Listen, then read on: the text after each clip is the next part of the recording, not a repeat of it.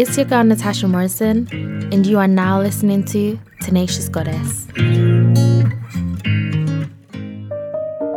Okay, so in today's episode, I really wanted to talk about the rise of women embracing femininity and also the stigma that's attached or associated with being feminine and the difference between femininity and hypergamy. I was talking to a friend about feminine energy and this feminine journey, and she seemed somewhat interested.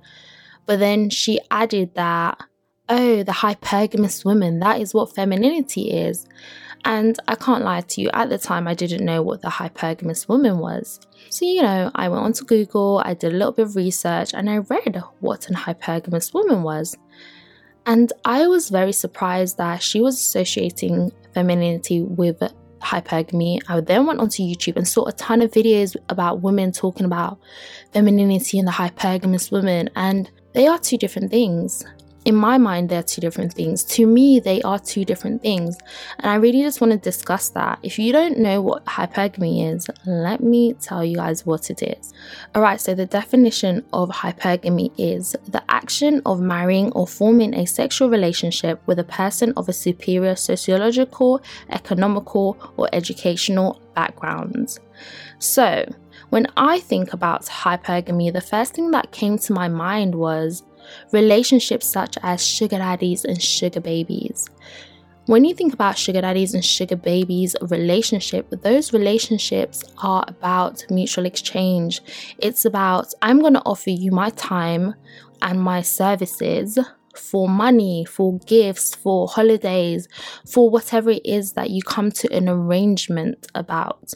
So, for me, I would think of someone who indulges in sugar daddies or sugar babies, that lifestyle. You are a hypergamous woman. You're seeking a man who is able to provide something that you don't have, whether that's finances, company, whatever it may be.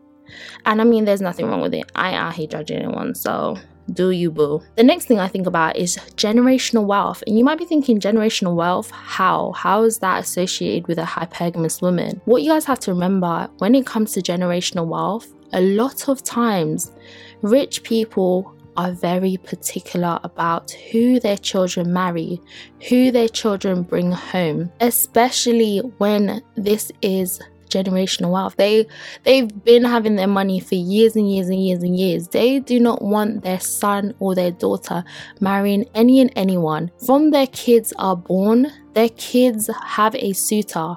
They make sure that they have their high friends as well, their rich friends as well, and they make sure that their kids play together, their kids grow up around each other, their kids probably go to the same school or boarding schools, or their kids form best friend types of relationship from a young age. This is their parents grooming them because their parents want them to fall in love so that they can marry and that wealth can live on, and also that two wealthy families can come together together and be even more wealthy, have more riches. So when I think of the hypergamous woman, I do think about generational wealth because it's grooming, it's making sure your kids marry for money. And a lot of the times, I mean, your kid, your child, you won't know that this is happening.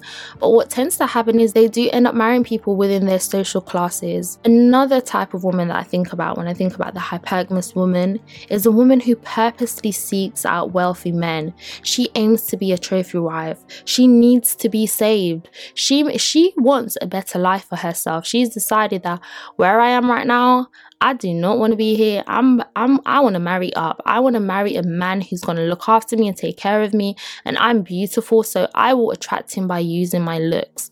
When I think about this type of woman, the person that comes to mind if you guys have ever watched The Real Housewives of Potomac, someone like Karen, and I love Karen, but Karen is a hypergamous woman. Why is Karen a hypergamous woman, you ask? Because Karen lived on a farm, Karen grew up on a farm, and Karen decided from a very young age, like, listen, I'm beautiful. I am a stunning woman. I do not, she did not want to spend her days shoveling manure, gardening, and milking cows. That wasn't in her portion. So Karen decided to leave the little small town that she was in. She moved to Washington or wherever it was. She made sure that she dressed the part, she talked the part, she went to the right places. And what happened? She met her husband, and her husband was a wealthy man. She now lives in this beautiful house. She's now on this amazing reality TV show, and she's now making her own money. But for a long time before that, she was the trophy wife. She made sure that she found a man who was rich enough to maintain the life that she knew she wanted to live. So when I think of hypergamy or the hypergamous woman, that to me is what comes to mind. On the other hand, when I think about femininity, I think about a goddess, I think about energy, I think about happiness and smile, and it's almost like a light radiating from a person. Why? Because to me, femininity isn't about wealth or riches or marrying a rich guy. It is about loving yourself. It is about prioritizing yourself. It's about understanding yourself. It's about having standards, knowing your needs, knowing what your goals are, knowing your purpose, and completely loving yourself. Giving yourself that love, that care that you need, channeling all that energy into yourself. It doesn't matter how much money you have, it doesn't matter whether even you're a man or a woman anyone can tap into their feminine energy because we all possess feminine and masculine energy within us, both man and woman. It's about you deciding that you want to lean more into that feminine energy. That's the energy that you want to channel. That's when people meet you, you are nurturing, you're caring, you're bubbly, you're happy, you're smiling, you're just free spirited. That is what femininity is to me. It's just deciding that you're going to be more nurturing. It's just deciding that you're going to love yourself. You're going to take care of yourself. You're going to look after yourself. You're going to pamper yourself. Feeling good and happy within yourself is about dealing with trauma.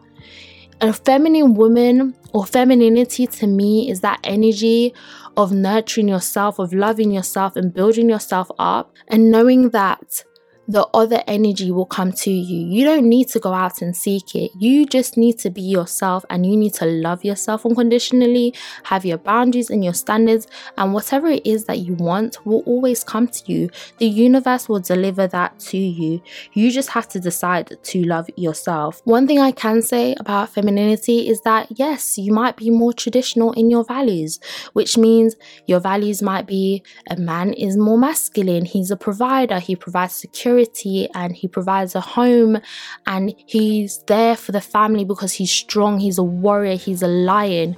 You are the woman, you're feminine, you're goddess. You might lean more towards doing more feminine things, but I don't think there's anything wrong with that. And I think society has made it seem as though being feminine, there's something wrong with that. That as a woman, you always have to be strong.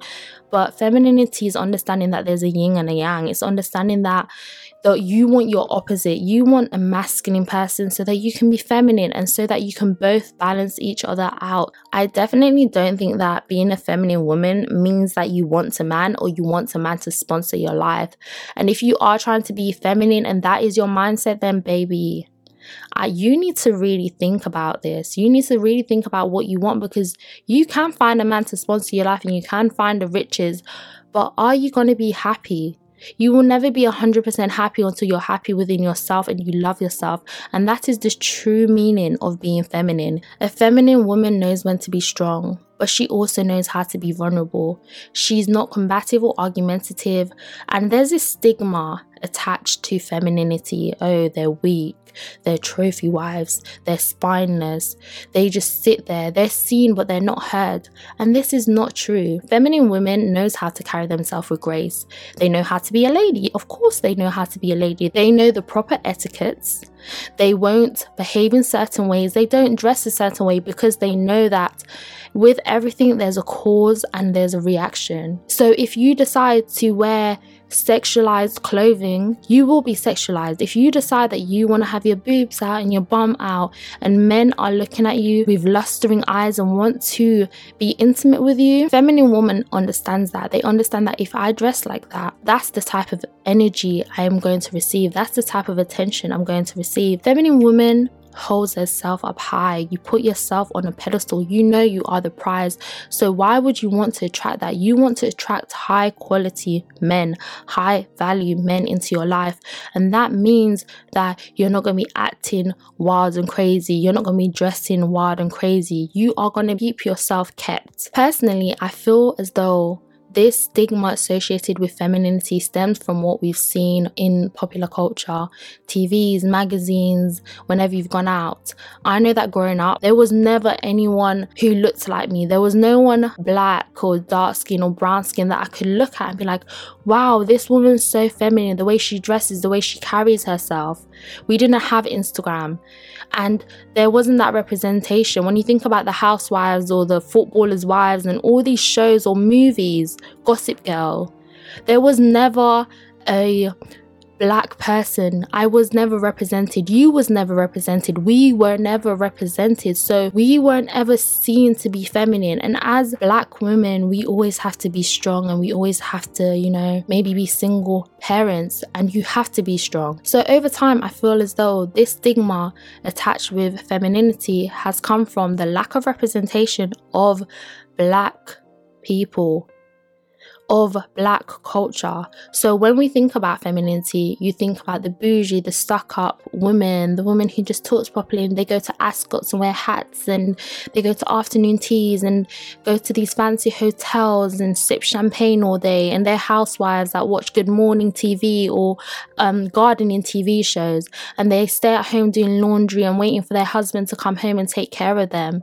There's this association with femininity and there's also this idea idea that only one type of woman can be feminine, and the type of women that can be feminine are the women who have rich husbands or are the CEOs and have money. And femininity doesn't come from wealth. Femininity comes from within. It is an energy, like I said. You decide to channel that energy.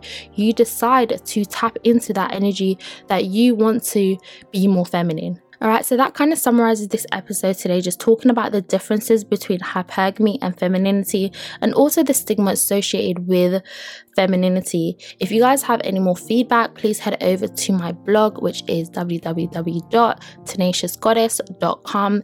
Leave me a comment, read up on the post about hypergamy and femininity. Let me know what you guys think. Please also don't forget to follow me on Instagram, and my Instagram is Tenacious Goddess. And until my next episode, I will talk to you guys then. Take care and stay blessed.